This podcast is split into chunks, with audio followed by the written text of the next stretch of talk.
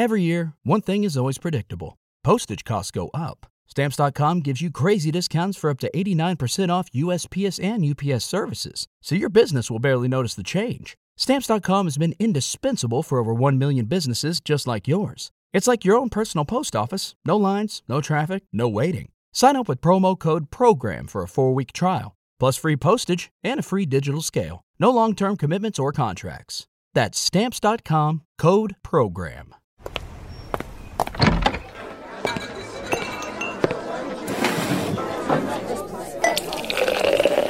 Hey, pull up a chair. It's Hacks on Tap with David Axelrod, Robert Gibbs, and Mike Murphy.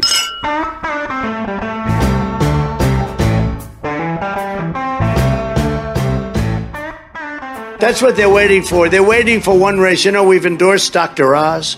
We've endorsed JP, right? JD Mandel, and he's doing great. They're all doing good. Well, there you have it. Uh, he didn't necessarily know his name, uh, but he certainly dragged him across the finish line, uh, Murphy. Uh, uh, Donald Trump speaking about his candidate, who's actually named J.D. Vance uh, in Ohio, who had a pretty big win yesterday. Yeah, you got to give it to him. It was a good day for Trump. I remember JD back when he called me a few years ago, originally about running for office as an anti Trumper. Uh, and then with the tragic accident with the head injury, and now here he is, the, the Trump endorsed. Uh, you know, it was kind of a funny tarantula versus scorpion race, and Robert Gibbs is with us here too. We got a full hacks alert to handle all this stuff. We the bat fired signal up the went hat, out. bat signal, Yeah, right, right, and we all we all came running.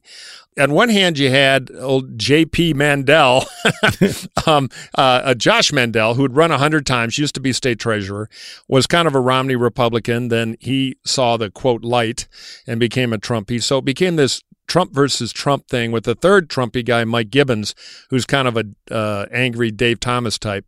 Uh, and anyway, and then finally you had Matt Dolan, uh, who was uh, kind of the conservative, let's move beyond Trump candidate, who shot up pretty interestingly late. A lot of us were hoping he'd make it. He didn't. He's kind of in a tight third, second. We'll see where it lands with uh, uh, Mandel. So it was a, a good night for Trump and a good night for political cynics because the more you sucked up to Trump, with Vance probably getting the gold standard on that, guess what? You get to be the Republican nominee and a sensible front runner to the U.S. Senate. It's a grim reality of the modern party. He got the bragging rights, Trump. But the truth of the matter is, he, and, and you know, uh, Sarah Longwell has a nice piece in the Times this morning about this. He won already, right? Because all of them were making pilgrimage down to Yeah. Mar-a-Lago and genuflecting, and they all had him in their ads, uh, even after he endorsed Vance, you know? Yes, but let's not oversimplify um, and just say, "Oh, he already won," because in reality, and, and I hate to be the bearer of good news for Donald Trump, but you know, yes, they were all begging at his feet for the endorsement. The person he endorsed was languishing in third, maybe fourth, just a, few weeks ago, and because and only because of this endorsement is finishing well ahead of the other candidates in, in this multi-candidate primary you know, Murphy, you mentioned all the candidates except one. I think it bears mentioning, even though she only got 6% of the vote, because she was actually Rob Portman, the current senator, uh, and of the, uh, the endangered species, um, governing wing of the Republican Party. Uh, it it gives you a sense of just how much Ohio's changed that Portman's candidate, uh, Timken got 6% and was never even remotely a factor in this race. Although she made a pilgrimage too, you know, and she was a, she was a very pro-Trump state chair. Sure, but I mean, it just it, it, it interesting in that that I think we can get into the larger. Just I think Ohio obviously is a much different state, but I think the Republican Party in Ohio is a much different Republican Party than it was, and I, and and I know uh, DeWine won, but De- DeWine acted a, a little less like Mike DeWine had acted the last two years. Yeah, but let, let's take this Yeah. apart because there's a lot Yeah. of data here. Uh, so first of all, there was uh, it was the perfect scenario for somebody like Dolan, who was a well-funded, classic conservative, move beyond Trump guy, couldn't break through even with kind of two and a half strong Trumper candidates. So one, you got to give points to Trump. He broke Vance through.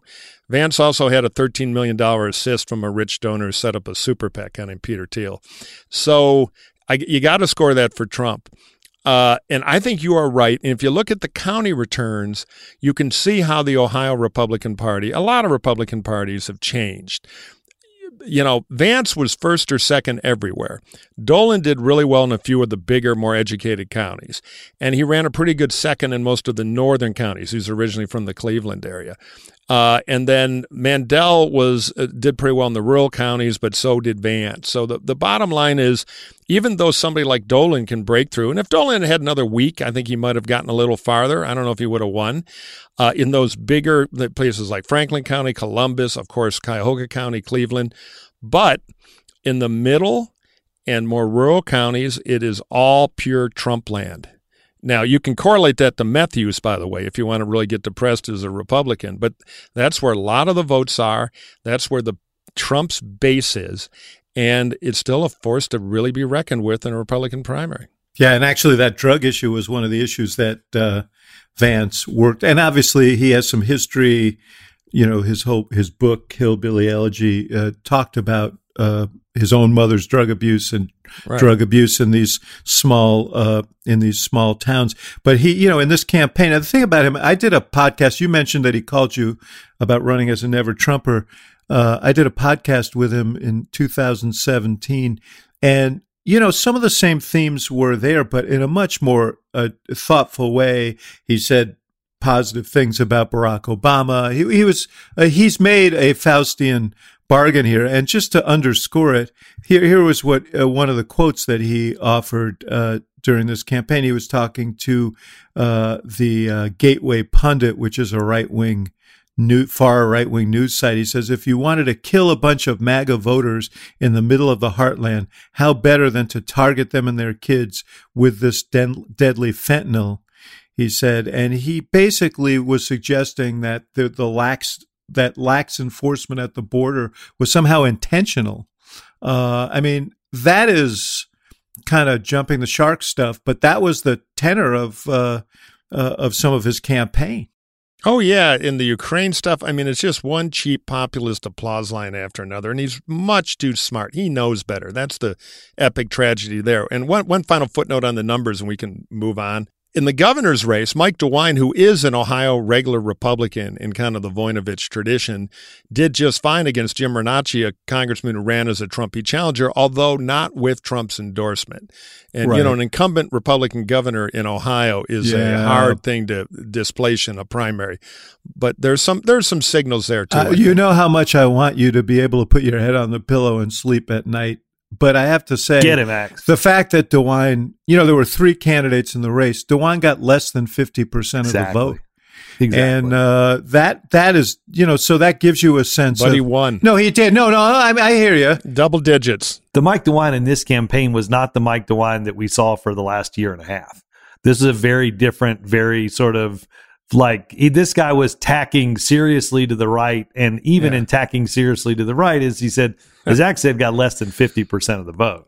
Yeah, but I'm shocked. Shocked in an election, a candidate will tack away from the primary base. I've never seen that in the Democratic Party. Be serious about this. It's not like Mike DeWine ran as Mike DeWine of the last two years, right? The sensible, let's push back on Trump Republican that people were focusing on didn't exactly show up in the primary. He wasn't yeah, running out reminding knew. people of, oh, well, they knew because maybe that's why he got 50%. Yeah, you can't erase three, four years as an incumbent governor and what you've done. What he did do was the tactics of a primary, which is try to head off Renacci and never let him get traction, yeah. which was smart politics. But I think the real Mike DeWine is the Mike DeWine who governed. He, uh, you know, Murphy is a, a nostalgic for the days of DeWine and Roses, but this is a different oh, Democratic oh, Party this is a different this is a different uh, Republican Party, and you know, so we everything everybody's saying is true, but the bottom line is it's Trump's yes. party, and we'll see how that plays out. He's going to win some, he's going to lose some, but as in Pennsylvania, for example, where he's put his chips on Dr. Oz, maybe Oz wins, maybe he doesn't win. Yeah. But uh, but his principal opponent, McCormick, uh, has you know he's running let's go brandon ads and uh, you know he's bought into the election uh, live stuff so that that is the coin that is the toll that through which republican yeah. candidates have to the toll booth through ha- Yeah. they have to. yeah, I don't think through. any of us agree that's the reality. I think we agree a little bit on the direction it's heading in going forward. But I want to go back to Ohio. Tim Ryan, kind of a lunch pail Democrat, bit old school, a little bit of a populist, maybe a little too much for my taste. Uh, but anyway, he uh, he won the Democratic nomination pretty pretty easily. It wasn't really contested. A couple of progressives ran against him. Is he toast?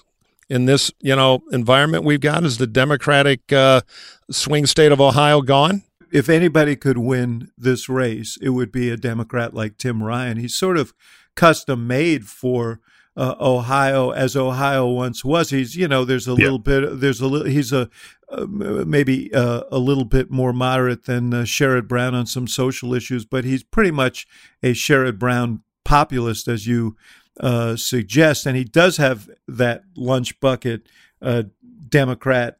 Uh, appeal. The question is whether there are lunch bucket Democrats left. Yeah, exactly. this is going to be interesting foreshadowing around the Sherrod Brown race in 2024, right? Because Brown's up in in two years. Uh, it's a state that Barack Obama won in 2008, probably the high water mark for Democrats by four points. But Trump carried this state in 2020 by nine points. Uh, and to your point, Murphy, if you shift the political environment to the right, let's be let's just say half half of what we think it may be, five points, then you're looking at a considerable deficit. Even though I think what we've said, Tim Ryan is as good a candidate um, as you could hope for in a state like this, in and in an election like this. I, I wanted to double click a little bit on JD Vance because I, I think we, I think people tend to caricature him as, oh, this is a guy who's gone from kind of a never Trumper to now a pro Trumper. Um, I, think it's much different and much deeper than that. And and and you know, I think you said Murphy, he's smarter than some of the things he's saying. I, I'm not sure. I'm not sure if he's smarter, but boy, I, I sure think he's bought in. I mean, some of the things you're hearing are not just populist; they're deeply nationalist, and um, and they're they're a level deeper, I think, than just the notion of hey, I'll swallow a few cheap applause lines. I, I think some of the stuff that he's talking about, some of the you know sort of extra constitutional stuff, I think sort of the the ignore the Supreme Court around different rulings that are that that conservatives don't like. The the the Peter Thiel you were talking about earlier, there was an article in Vanity Fair which you know he he you know he talked about um, basically the end of America, the decline of America, this idea of we need maybe a dictator.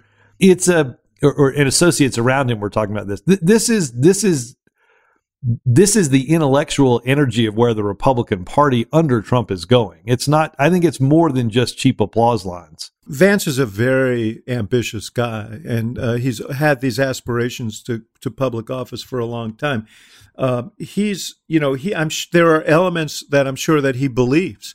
There are other elements that I think he is adopting because he's he is basically surveying the marketplace. Yeah, well, I think he's going to be setting the marketplace fairly soon on some of these ideas. That's the watch out that I would say for for Democrats. Again, we think of this as, oh yeah, you know, he's he's just learned a different set of talking points. I, I'm I'm sure he's. I think he's overlearned them. He's really more of a Don Jr. Trump Republican.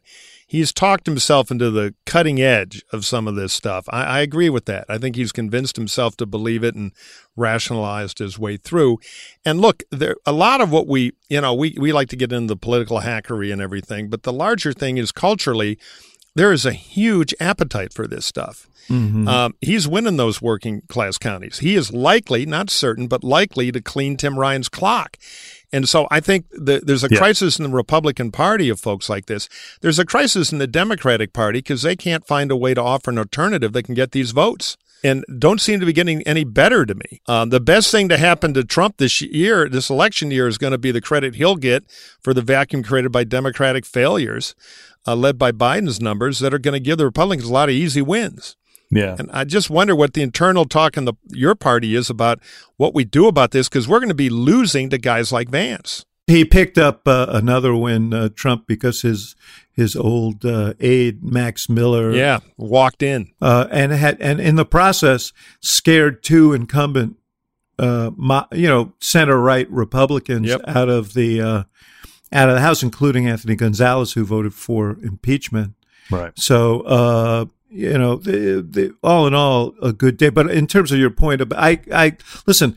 As I said, Tim Ryan is uh, custom made to try and get those voters back, but he's fighting against the brand yeah, uh, of his own party, and that's going to be that's going to be really really difficult. Well, one way, no, no, but I think th- I think the one thing that you know the Democratic Party's got to look in the mirror and think through why do we lose the voters that we're talking about Vance attracting as somebody who's a Yale educated VC, former venture capitalist who's supported by a billionaire venture capitalist. I mean, th- this is not.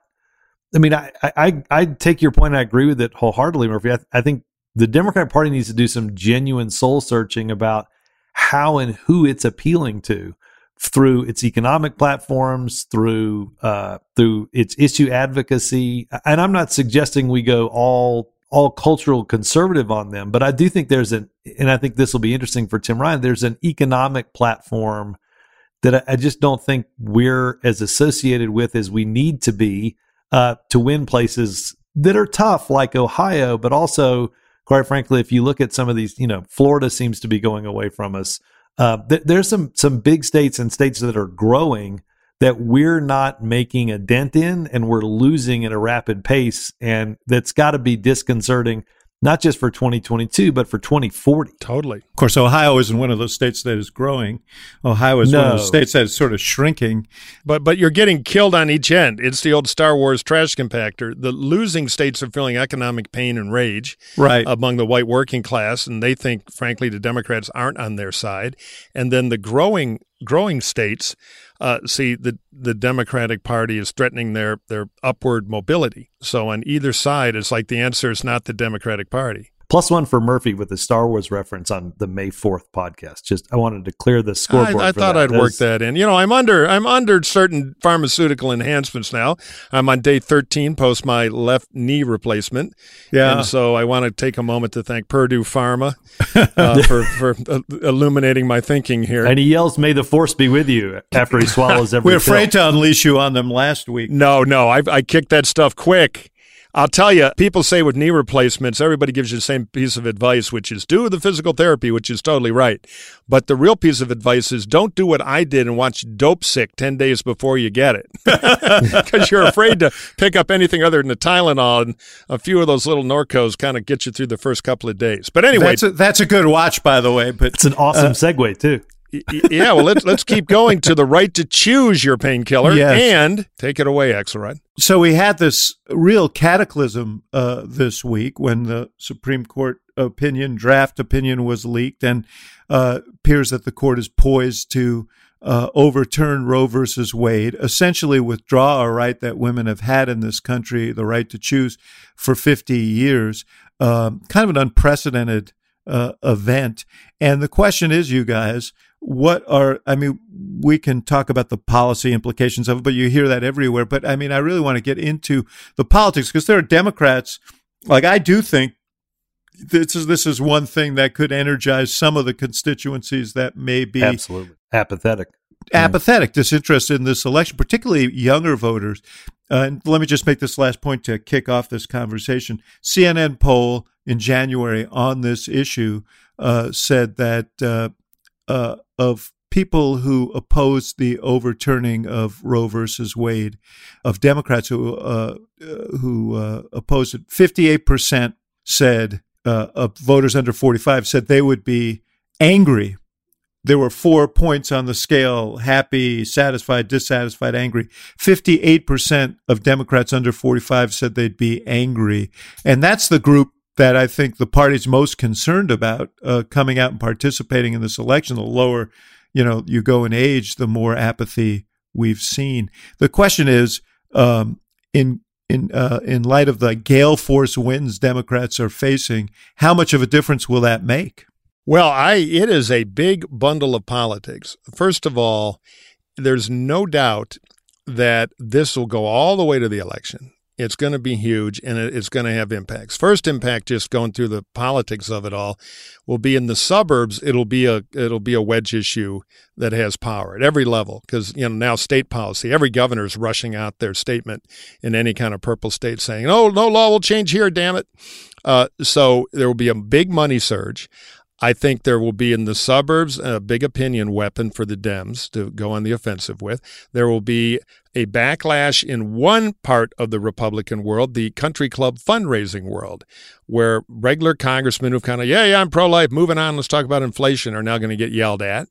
Uh, they're not looking forward to that. You could see that even in McConnell's statement, where he just yeah. didn't want to didn't want to go there. None of the Repub do, or not not many of them do. Let's play a clip from Lindsey Graham uh, his analysis, which to me sounds like more like wishful thinking than reality, but this is gives you a sense of where the Republicans are. I don't think this decision by the court, if it holds, is going to change the midterm elections at all because people are going to vote based on the safety and the well being of their family, uh, not a Supreme Court decision. Which is why he spent so long on the Judiciary Committee. No, no. I mean, I think he has incredibly penetrating insight into Greenville South Carolina, but uh, uh you know Lindsey couldn't get arrested as a candidate in Bucks County, Pennsylvania. So uh, big in the suburbs, huge money uh, surge of low dollar donations to the Democrats. Money's useful in campaigns. Uh, some trouble inside the Republican finance world, but there are other grassroots parts that'll that'll be good. And finally, I think overall, and this will not just affect the midterms. I, I I'm not sure this Senate fight is going to be as simple as people think, because back to your point, David. This court for decades has pretty much been in the business of giving people more rights. Now they're taking a right away. Now they're the elders from Footloose. They're canceling the dance. And the American political culture is not used to being told, no, you can't have that anymore. I don't care if it's an entitlement for the middle class or anything else. So I think there, there's going to be uh, institutional pushback against the court. Who are they to tell me what to do? I mean, you know, we've lost any civil debate in America, any thoughtful debate about constitutional law, which is at the heart of this, by the way. That's all gone. Now it's my team, your team, and you can't take away my thing. And uh, I think the pressure on the Democrats in the Senate to do something about it uh, is going to be immense. So I, I think this is going to be big. Do I think it'll be bigger than the economy and inflation? No, but it, it's a reset. But in marginal races, it could it could be important. Yeah, it's something. Yeah, it's big. And now a word from our sponsors.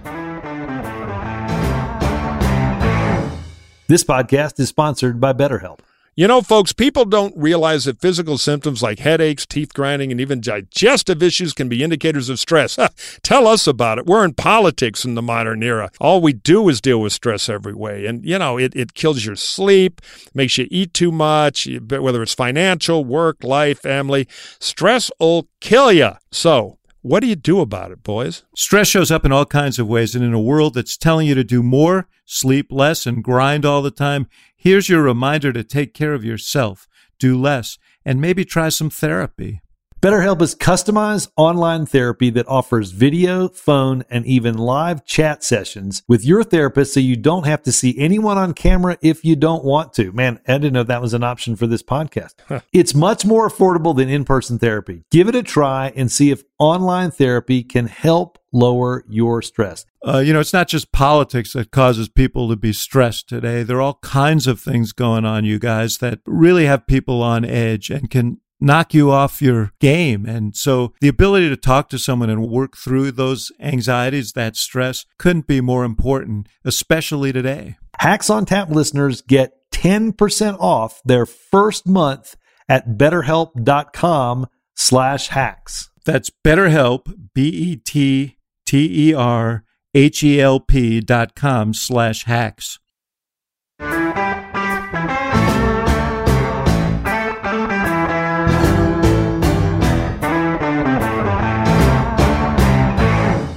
I think the problem that Democrats had at this point in the election was uh, uh, uh, that apathy that we talked about. This this idea that like God, it's it's things are bad. Nobody on my side's actually doing anything about it, and I don't know why I'm participating in this. Well, now they know why they have to participate in this. And I think what Lindsey may have been trying to say, though I agree with you, very wishful thinking, is that you you've already got Republicans knowing why they're coming out and they're excited to come out and vote for th- either their candidates or against uh, the the president President Biden's candidates. Um, but I don't. I think there's no doubt that, that there's some level of enthusiasm and alarm that will drive people to the polls that may not have cared enough to pay. pay I don't know if enthusiasm is the right word. I think outrage is the right word. And you know, the thing about midterms and the reason incumbent parties do so poorly uh, generally is people come out to vote their grievances. Uh, and now there is a huge, huge impetus for people on this particular issue to come out. No, no, and I don't want to get all League of Women Voters on you, but oh God, you no. know, you you got you, you essentially, you know, in, in a matter of months, we'll have probably twenty seven states that will significantly or completely restrict abortion if this uh, if if this decision is handled down hand, handed down. That will include probably not having exemptions for rape and incest, or maybe even the life and health of the mother Yeah. in some of these places.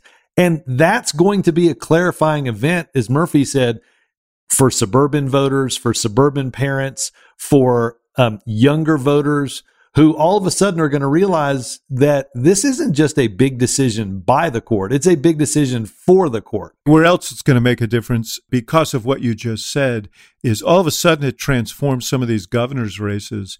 Uh, you know, places like Yeah. Michigan, Michigan. and Wisconsin, and No, it's a lifeline for them because it puts the Republican in the hot seat. Where right now the, the Democratic incumbent governors in trouble have had nothing to work with in this environment. Now they got something to work with.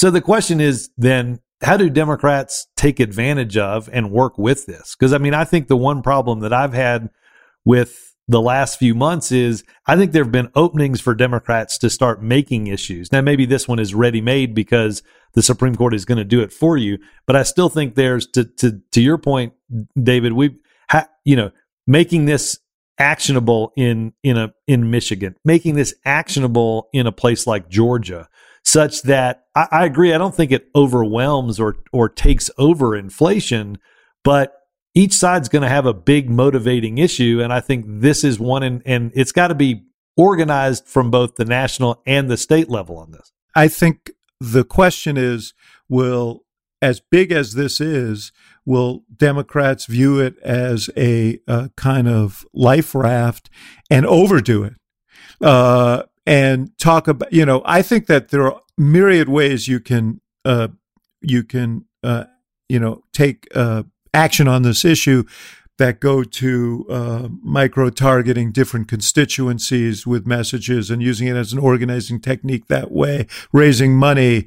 Um, but I think if Democrats try and describe the election as a referendum on this issue alone, uh, that there is danger in that. Oh, totally. Uh, because uh, you know the fact is, people. Lindsey's not wrong. People do care about uh, you know the cost of living, and they do care about crime in their neighborhoods, and they do care about other issues. So the the art here is to do it right. And you know sometimes uh, the Washington Democrats, uh, you know, tend to overdo.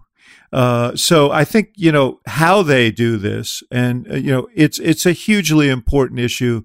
It should be front and center, but it shouldn't obscure the other things that are in people's minds. You have to at least address them. You're totally right about this. Let me go backwards a bit. I want to hit the turnout thing one more because turnout is so overused in analysis. I, on cable TV the other day, my head exploded. I heard a thousand mentions. Presidential years, big turnout. Off year, about a third smaller turnout. That's been very, very stable. Except 18. Right. Every once in a while, you have a spike. So the question for the Democrats is can we create a spike? And normally they've tried for a zillion cycles to do that, spend a lot of money on turnout. Never works, doesn't change the election, very rarely. This time they have the rocket fuel to maybe get a spike. Um, this thing is going to become a social movement. Uh, just look at social media about it. If you're a college educated woman, uh, in 70% of cases, your, your Instagram account is screaming. There's real power here to Yeah. make it a special moment in time election, which could swamp turnout. And as Robert said, repair Biden's weakness with younger voters. By the way, the most pro choice voters in the country are not women, they're young men. Yes. Yes. You know, so so you know, they, there's so much typecasting about this issue. Well, it really bothers women. Actually, Right. no, it's much more complicated than that. So the Democrats have the ability to have a fundraising spike They have the ability to have potentially a younger voter who tend to be the worst voters at turning out in the off year, abnormal turnout spike, all of which is a big thumb on the scale for them. But if they fall into the usual Democratic trap, which is getting in, in my old New Jersey campaigns for Christine Todd Whitman, first female governor of the state, we, we, you know, everybody assumed, wow, she's a pro-choice woman. She must get all the female votes. No, working class women didn't like her very much. Uh, and we, we kind of had the French nail vote. You know, if you could afford a good nail salon, you were for Whitman.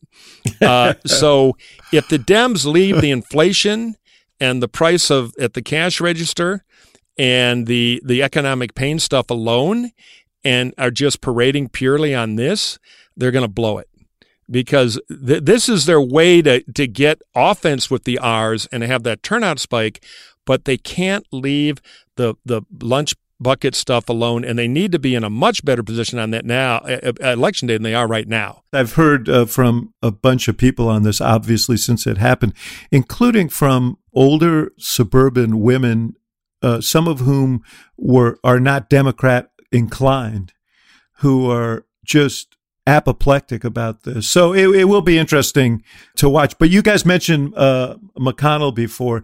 You know, his advice to the caucus and his own statement said, don't talk about the decision, talk about the leak. Talk about the leak of this draft, which is unprecedented in the history of the Supreme Court and how subversive it was, which tells you what he thinks about the political impact uh, of the decision itself. Oh yeah, no, he he's hating this. Though just to get off my chest, the leak is really really bad. Institutionally, it is a terrible, yeah. awful thing, and my head is going to explode. So you have to figure out who my replacement is, because my brain will be splattered all over my office when I watch the cable TV. Gibbs, uh, I have a list. I'll share yeah, it with yeah, you. long list. Yeah, many many people. The ratings drop will be catastrophic, but uh, the show will progress. No, but we're going to find the leaker, and then the media, which is 99 to 1 pro choice in their, their orientation, is going to turn that person into the next Daniel Ellsberg, the great hero who subverted the process. And that is so wrong. You can debate the decision, but th- this is a really bad thing. Well, but you assume that the leaker is a liberal then. I don't I exactly. Don't, I, I Maybe think, not. You're right. You're right. Could be. I think the leaker is likely. I mean, remember, this was a February decision that leaked essentially three months later. And to me, the idea that John Roberts wasn't attributed on either side of these votes has me believing that John Roberts is not for the entirety of walking this right. thing back completely. Right. He was probably for the Mississippi middle step, my guess. That was a smart political move. Right. That he's looking for one of those other five to peel off right into yeah. some other type of thing and that the person who leaked this wanted to make sure that the world knew that in February, there were not just five votes for it, but here were their names. Right, right, right. No, no, it, it, could be true, but we, we don't know. My, my point is no Daniel Ellsberg. But to be clear, nobody leaks anything in Washington or Sacramento or anywhere else without an agenda. Yeah, I disagree uh, with that. Uh, walk me through how you, you know. I, I think that. you know. Often you're right. You were just saying they're going to turn him into Daniel Ellsberg. You think it was just like a here's what I did at the Supreme Court with my summer vacation? No, but I've chased down some leaks in other organizations, and often it's just people trying to impress reporters, or, you know, it, there's sometimes a human dynamic to it. We don't know. So, bottom line, if it's a leaker from the right, they straight to jail, do not pass go. Leaker from the left, straight to jail, do not pass go. It's a terrible leak. You know, this is such a breach that I don't think anybody sort of casually said, Hey, let me give you the most important Supreme Court decision of this generation. Let me leak it to you, though it's never been done before, because I just want you to know how connected I am. I hope. I don't think that's, I, I, I would be stunned. We can debate the motive. We don't know. We don't know. But what we do know is Robert's point. There is going to be pressure now there's going to be this huge pre decision campaign of sorts to maybe move one of the justices.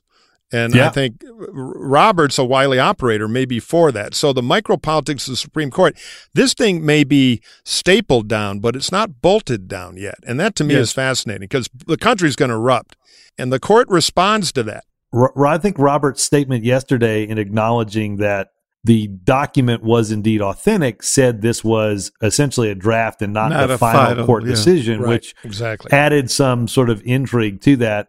The, so there are three possibilities here. One is that someone leaked it because they wanted to create an uproar that might cause justices to uh, turn back from the full enchilada here. The second one would be uh, justices who uh, uh, wanted to thwart uh, Roberts in trying to find a more moderate Yeah. path here. Then there's a, another one circulating now, which I think is the least likely of all of them that Roberts did it himself to try and pull some people uh, back, No. which is more not his style, more the stuff of mystery novels. Good novel though, yeah. Yeah, but nonetheless, here we are. And who knows? We we don't know that it. You could guess that it was a clerk. If it was a clerk, I don't see this happening. What you gamble in leaking this is not insignificant. It could well end your legal career. Yeah, well, Ellsberg went to prison, so people Right. do these things. You, You, know? don't get to, and you don't get to be a Supreme Court clerk because you're an average law student. You're on the fast track to being a federal judge. So I, whoever did this was, you know, had a lot in mind. There was a lot of discussion of people like focused on the leak.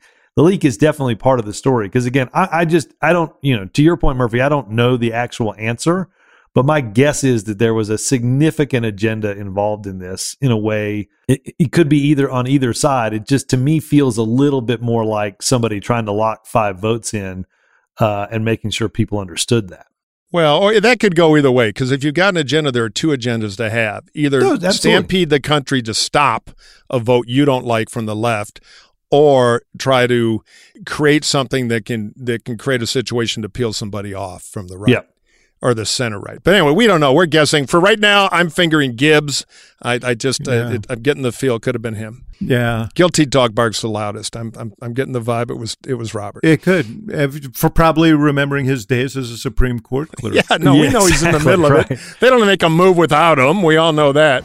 Okay, then let's take a break right here, and we'll be right back. Sunday is Mother's Day, and uh, we all have kids. We appreciate mothers and the role they play and the things they have to put up with. And all I want for my wife, the mother of my children on Mother's Day, is the ability to put in uh, some premium wireless earbuds and tune us all out. Well, we have the wireless earbuds for you, David, you great romantic. Raycon wireless earbuds are a must have for supermoms, all those masters of multitasking who need to keep their hands free. With Raycons, they can stay entertained listening to their favorite podcast or music, plus take phone calls with vivid voice technology. All hands free. Seriously, they a few of these fell off the truck when they came on as one of our valued sponsors, and I have a pair and I use them and I love my Raycons. They're user friendly, and I'm going to give them to my wife, who's a mom, and see if she likes them too because they're so easy to set up, easy to use, and they they make the Bluetooth pairing with your phone a piece of cake. Very simple, and they come in cool colors, so you can find a color that fits the personality of the person you're giving it to. That special mom in your life. Yeah, with optimized gel tips, they fit nearly perfectly in your ears. These earbuds are comfortable and they will not budge. Trust me, Susan won't have a hard time getting used to them and blocking out the droning of David Axelrod. She doesn't budge either, by the way. For the mom on the go, Raycons offer eight hours of playtime and a 32 hour battery life with their compact portable charging case. They're priced just right. You get quality audio at half the price of other premium audio brands. so tell mom how much you love her and make sure she hears it in crystal clear audio quality with Raycon. Go to buyraycon.com slash hacks to get 15% off your Mother's Day order. That's buy Raycon, B U Y R A Y C O N dot com slash hacks.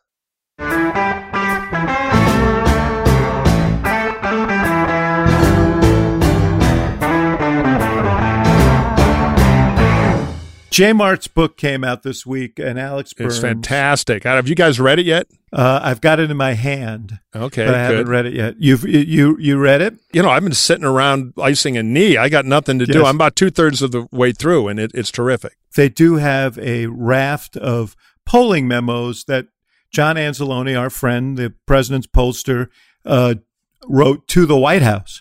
Uh, you know, I I was in the White House uh, for a couple of years with Gibbs. Uh, I was around it for eight. Uh, I was very close to the whole polling operation. Uh, I don't think we had one ever, ever, ever had a memo, a polling memo, or a poll that leaked from the White House. Uh, you know, I think that the the you know the fact that Anzalone found in his polling that people were uh, concerned about uh, you know issues like immigration or crime or or inflation. crime. What, Yeah. what, what it's not wasn't particularly enlightening. I guess the story was, or, or surprising, I should say. The story was that the White House, you know, could have done more, or should have done more. But the question is, how does this happen? If I'm sitting there in the White House, I'm thinking, how the hell? Oh, I have a theory. yeah, go ahead. Yeah, I do too. Well, first of all, I'm going to exonerate Anzo himself. We all know him. This Yeah. is not his A hundred percent. style. And they is- said it was three people associated with Yeah. the administration. Yeah, just to be clear, I've been texting. I texted with Enzo. I can assure you, it's not him. Yeah, no, no, no, abs- absolutely. He had some minor surgery this week, by the way. And Yeah. Anzo, if you're listening, I hope you're feeling better. But go ahead, Mike. Uh, I'll send you some of my little happy pills here, Enzo. so, Watch so out. this is totally unsubstantiated, but I'll speculate. I think there is frustration in the White House staff with Joe Biden because he is not a modern communications politician. He, he wants to be LBJ on the phone to the Senate. Uh, when they tee him up, he's just not that good at it. They've been flat footed a lot. They're getting blamed. And I think there's internal frustration. My guess is the polling loop as frustration built of how do we get them to do some stuff? How do we do better politics? Got wide. And somebody in that staff loop, either back to my old argument about why people leak to show how important they are to reporters. Novak, it was funny. When I first came to Washington, I got a call from fearsome Robert Novak. And he called me up, Kid, I understand you're coming up in politics. Meet me at the Army Navy Club for lunch on Thursday. And I was like, wow, Bob Novak wants to talk to me. Bob Novak was kind of an institution in Washington and a very Chicago uh, Great old Sun-Times shoe leather. right? yeah, Chicago Sun Times columnist. Yes. So it gets off on a wrong start because I show up in a blazer and I don't have a tie. So we have to borrow a tie there. And so uh, we sit down and Novak said, Let me tell you the first rule of Washington press you're either a source or a victim. so my point is, I think somebody in the staff, frustrated with their stumbling, decided to commiserate to the uh, the thoughtful ears of, of Jonathan Martin and Alex Burns, and uh, that's how it got going. I think they have a little different culture than you guys did. I think there's more internal frustration than you guys had. Yeah, and I I, I love the story, Murphy. I didn't really. I how long into the lunch did it take you to figure out that you were actually on the menu? Uh, uh, yeah, well, I immediately started leaking Supreme Court stuff. you Yeah, know, it's exactly. Only way to get to uh, get to dessert. But Russert used to do the same thing. Tim Russert Yeah. would call junior staffers. And they'd be like, I'm the deputy comms director in some Senate office, and Tim effing Russert just called me, me, me. I Yeah. can't really wait to tell my girlfriend. No, it's yeah, absolutely. I mean, but I think to, to my earlier point on the leak, I think to me it's somebody with an agenda, not dissimilar, probably Murphy to what you're saying. I think it is somebody who is going to start calling Jonathan 10 minutes after the last poll closes on election night and say, See, I told you we should Yeah. have been doing more on this. I'm going to, it's essentially covering their ass for the short term history of, oh, I wanted to do more. And either somebody else on the staff didn't want to do it, whether it was the president didn't want to do it. But this is all, again, it's the agenda of leaking to cover somebody's ass um, so they don't get blamed for the fact that we lose X number of seats. I, I think that's totally it. I think it is, um, it's shocking. And, you know, it's kind of surprising to your point, Axe. The inner circle in Biden is supposedly pretty small and pretty Yeah. tight, like 30 years tight. And I- was struck in reading Jonathan's first story. Like I'm reading it like you, thinking, okay, what's the story? The pollster found that different people are are um, are chagrined about things that are in the news. Um, I was like you. I was shocked that it wasn't just one leak. This was three people, three different people that basically that that piled on here. It, it's it's really um, it's Yeah. really disconcerting. Probably the Yeah. middle circle, not the inner circle, too. When you have a really small inner circle, the problem is you don't have a lot of glue on your middle circle. Yeah, but the only th- the only point I would make on that, Murphy, is you know, and and Axe, you should you should expound on this a little bit. I mean, you didn't we didn't have a large loop on the polling.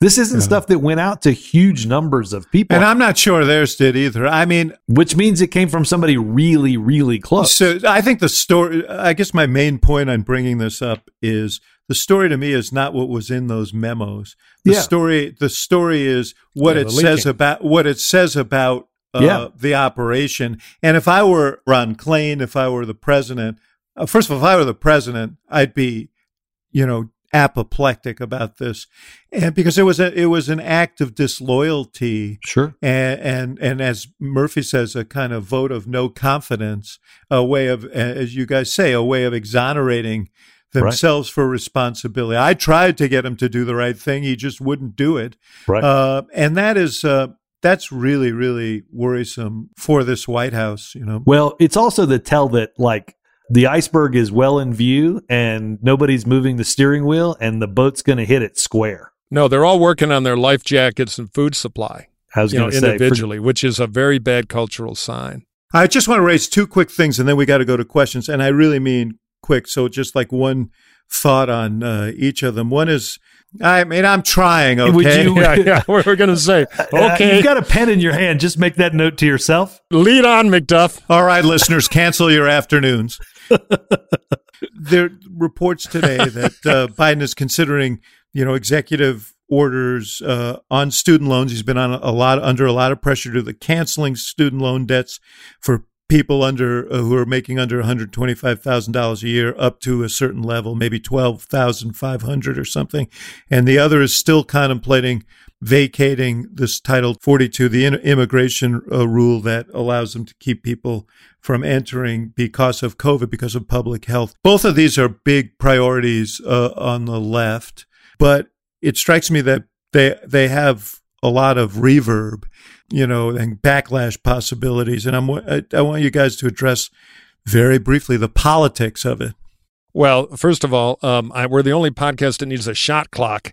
Uh, all right, I'll be so fast here. One, no, don't do the stupid college loan thing to give rich kids away out of their debt. You've got the biggest abortion war in 50 years. Fight it and win it. Get your young voters there and fix inflation. Don't need more complications. Gibbs, Yeah, my guess is that they're worried about the idea that all of these things together are what's going to get those younger voters enthused. I, my my biggest thing is make a decision, right? One way or the other. I think one of the challenges that Biden has had really for many months is looking strong and looking in control and not being buffeted by events. yeah, we, we could have had the last three podcasts talking about uh, some level of this student loan cancellation. Just make a decision, right? Yeah. Make a decision and go Well- with it. And to Murphy's point, if you're not going to cancel it, then great, double down on abortion and let's fight and get strong on that. But if you are going to do this, then then then pull the band-aid off and do it. Yeah, I'll tell you, I'm sure these discussions began and the impetus for them was before this decision came down. So, um, you know, which may, as Murphy suggests, solve the problem. But I'll tell you this once you sort of let it be known that you're contemplating these Right. things, it's very hard not to do them. Then you're, then you, and you're, and you're also pissing people off if you don't. So they put themselves in a, in a bad position here. So anyway, we've got listeners banging down the door here waiting to get their mail answered. So Jeff, let's do that. Okay, hackaroos, if you have a question, send it to us at hacksontap at gmail.com. Hacksontap at gmail. Why do I always do this? People ask. Because I'm a member of AFTRA. Okay, also, we have the Hacks on Tap l- newsletter. It's free twice a week by email. We have a good one out today, all about all this with some tidbits, including a new poll about Madison Cawthorn. He's behind. Check it all out. Sign up. It's free. Hacksontap.bulletin.com. Hacksontap.bulletin.com. Don't forget to rate us on iTunes. All right. Question one to Brother Axelrod from Mitch. If you, David Axelrod, could build the RNC's worst nightmare in a Democratic candidate to run in Pennsylvania, what would that person look, sound like? Age, background, persona, right or left handed, etc. Extra points for local flavor. Hey Murphy, before Axe goes, Cheesesteaks. do you have a last name for the Mitch that asked this question? Uh, yeah. no, and by the way, the answer, of course, is Don Jr., but that's probably not going to happen on the Democratic side. So, Axe, straighten us out. Pennsylvania is uh, an interesting state. You know, uh, long ago, long ago, James Carville described it as Alabama wedged between two two big cities. Uh, but you know, there is a big working Football's not as good. white working class uh, constituency in the middle uh, of the state. You have a Senate primary going on right now between Conor Lamb, who many people thought would be the strongest general election candidate, a, a, a independent-minded uh, Democrat, former prosecutor, military man from uh, Western Pennsylvania, uh, and uh, his main opponent is uh, the Lieutenant Governor Fetterman, who is kind of the Jesse Ventura of uh, of uh, Pennsylvania politics. Former small town mayor, became lieutenant governor. Big dude, uh, poses with giant joints. Uh, you know, he's he's um, he's. Uh, but I will say this: he looks like he's going to win the primary. He's the favored by the left. Uh, he's and he does have uh, perhaps more of a populist appeal. And if you're arguing for Fetterman, you could say he might cut into uh, some Mm-hmm. of that vote in the middle of the state. The issue is uh, will he do as well as he needs to in the suburbs of Pennsylvania, which are often uh, decisive in uh, statewide races in Pennsylvania. I will say on the other side that there's a governor's race. Uh, the Attorney General Josh Shapiro, uh, he may survive the uh, he may he will be the nominee, and he may survive this deluge because he is also independent minded, very local in his approach. Um, works the state hard, seen as a kind of center left uh, Democrat. I, I predict that he's going to uh, he's going to win that governor's race there. So anyway, that's he what could be going places too. And just finally, for local color, announced that Oregon Steaks miracle candidate, not Geno's, 10th Street. Oh, okay, yes, and and I I just said cheesesteaks at the beginning just to certify myself. Gibbs. Or just go to Primanti Brothers and get a couple of sandwiches and just, you know, go go Pittsburgh and Western PA. Well, let's go. Let's go to Murphy because a guy named David, uh, and not this David, said, "I'm encouraged that both Marjorie Taylor Greene and Lauren Boebert have primary challengers. What do you think is the likelihood that they won't be reelected?" And by the way, uh, uh, Marjorie Taylor Greene went and campaigned for Vance as well in Ohio. She's probably trying to grab some credit for that today. But uh, Murphy, you said you have some inside intel on that. Well, there's some great patriots uh, doing some work on those. Uh, Boebert's in pretty good shape, uh, but vote for a primary opponent. Who knows what could happen? Taylor Greene has the old carpet district up in North Georgia, which means Atlanta TV, and that's a problem. The polling numbers show she's pretty vulnerable, even in a Republican primary, but there has to be a few million on television to move that needle. And, and she's got a lot of soft votes. She's way below Trump in favorability. I don't know if that money will appear for her challenger because the clock is ticking. We're talking about late May. But on paper, Marjorie Taylor Greene, I think, could be beat by her opponent if there's a massive influx of money into the race. Well, now there will be that you said that. I'm hoping. I'm Yeah. hoping. And and again, you can find out in the Hacks on Tap newsletter. There's some interesting new news on our friend uh, congressional screw up Madison Cawthorn in his primary, North Carolina 11. I thought it was interesting, Murphy, that she was asked uh, this week uh, w- how she voted in the in the governor's race, and it may give you a sense that she she is trying to pull all voters because obviously Trump has been very involved for former Senator David Perdue over current Governor Brian Kemp, and she uh, uh, she told the reporter that we have privacy laws, and therefore she wasn't going to say who she voted for. I thought you were going to say that she used the same answer she used in that court case She doesn't a few remember? weeks ago, or she that she couldn't. Yeah, when she said Couldn't she remember. couldn't, couldn't recall whether she urged the president to declare martial law. That seems like uh, something that you'd remember. But anyway, uh, and now Robert Gibbs, Chris wants to know. I've heard the that Ron DeSantis is telling donors at fundraisers that he's running for president in 2024. He is raising a boatload of money, by the way, with or without Trump. Do politicians ever lie at private, off the record fundraisers, or is that a political no no? I thought the guy was going to say, or do they only do that in public? Right. I was going to say, I look, I think what Ron DeSantis is probably doing is whether or not he actually will run or not. I think he, he will. And I think he doesn't necessarily care about what Trump is doing, but I think he's laying it down to make sure that donors understand what his, he's, he's going to do. He's not being coy with them. Uh, and he wants to know, wants those donors to know that he's very serious about this and he's not going to be scared off of it. So I- don't know whether he's lying. I don't know whether he's actually going to run, but th- there's no sense if if you're if you have it in your head and he clearly does that he wants to run, there's no sense in going into these meetings and saying, well, you know, after November, I'm going to take a look at it and then I'll decide sort of what to do. You know, it's lay, lay this thing down and uh, make sure that those people, as they're making their bets, and think, boy, I like Trump's policies, but I don't like them in the veneer of Trump. Maybe a Ron DeSantis is the guy. Now they're betting on him. Oh, he's running. He, he's he's running. and he's and he is the sort of flavor of the month for people who talk about if Trump doesn't run, if they're if they if if we need an alternative. Oh, it's more than the flavor of the month. He's also young. You know, he, he's look. He's a governor with a big base. He's trying to establish himself as the next guy, one way or the other. It, it's not that he's lying. He- He's running like all politicians are running till something stops them from running. Yep. So right now he's intending to run either way, and my guess is he will. And uh, you know, look at last time. If you're from Florida, you're anteed in. Florida was enough to support two potential candidates, Jeb and Rubio. So he he's got a ticket to the game. He's comfortable in the culture wars, and he's he's short Trump because he thinks Trump is e- either fading.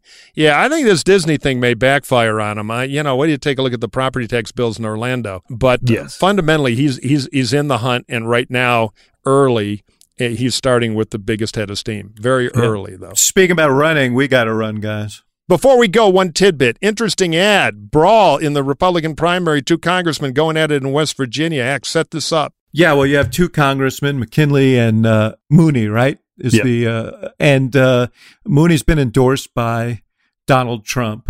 Uh, McK- he was he was mad at uh, Trump was mad at McKinley for voting for the uh, infrastructure bill, but now they're implying that he voted for that he supported Build Back Better. So who do they pull into a Republican race to referee this?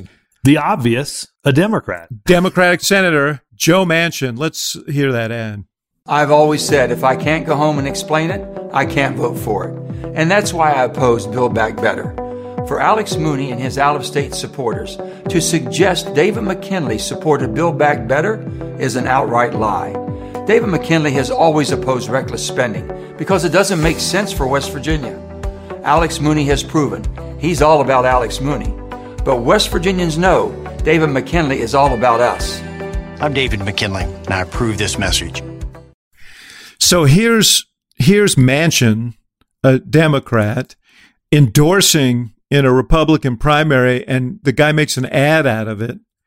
Uh, it it says a a lot. You know, Manchin now has a sixty nine percent approval rating among Republicans in West Virginia. Yeah, he's beyond party in West Virginia. Special case. Effective referee ad, I think, in the end. Which is good because there's like seven Democrats. Yeah, but it also says something about, I mean, the, the fact that he's on the air uh, campaigning against Build Back Better says stuff. Yeah, we we we could we we could leave it, but boy, I thought that was an interesting ad. No, it is an interesting ad. And I mean, again, you know, he's in a state where if you get all the Democrats to vote for him, he's going to lose by 25 points when he runs for reelection. He's, he, he has played, nobody has played for their own personal politics the last 12 months better than Joe Manchin has. And, and now it, it's, it hasn't helped the, the Democratic Party one bit. In fact, it's, it's hobbled the Democratic president, uh, quite a bit. But you know, my, my guess is that Joe Joe Manchin, the the the congressman that he the the the candidate he cut this ad for probably relented by saying yes because Joe Manchin was probably calling him every seven minutes saying, "Can I make an ad that kicks the shit out of I Build Back Better?" I don't know. He The- uh, you loves know, it. He this is a race, it. by the way. I'll This tell you, now I- pitch- I, I- this- I agree this- with all this, but I'm watching what the era of Manchin will be when he's the holdout vote to stop the Democrats from ending the filibuster to pass abortion rights in a few months. Which he- it's which going to make the which he Build Back Better fight look like a game of Yahtzee. This is uh, this also pits Manchin against Trump. Trump's for the other guy in this race, so you know that's coming up, and that'll be interesting. Gentlemen, good to be back. Good to see you. All right, brother, feel Off better, go. and uh, we'll talk to you. Uh, we'll talk to you guys soon. Absolutely. Bye.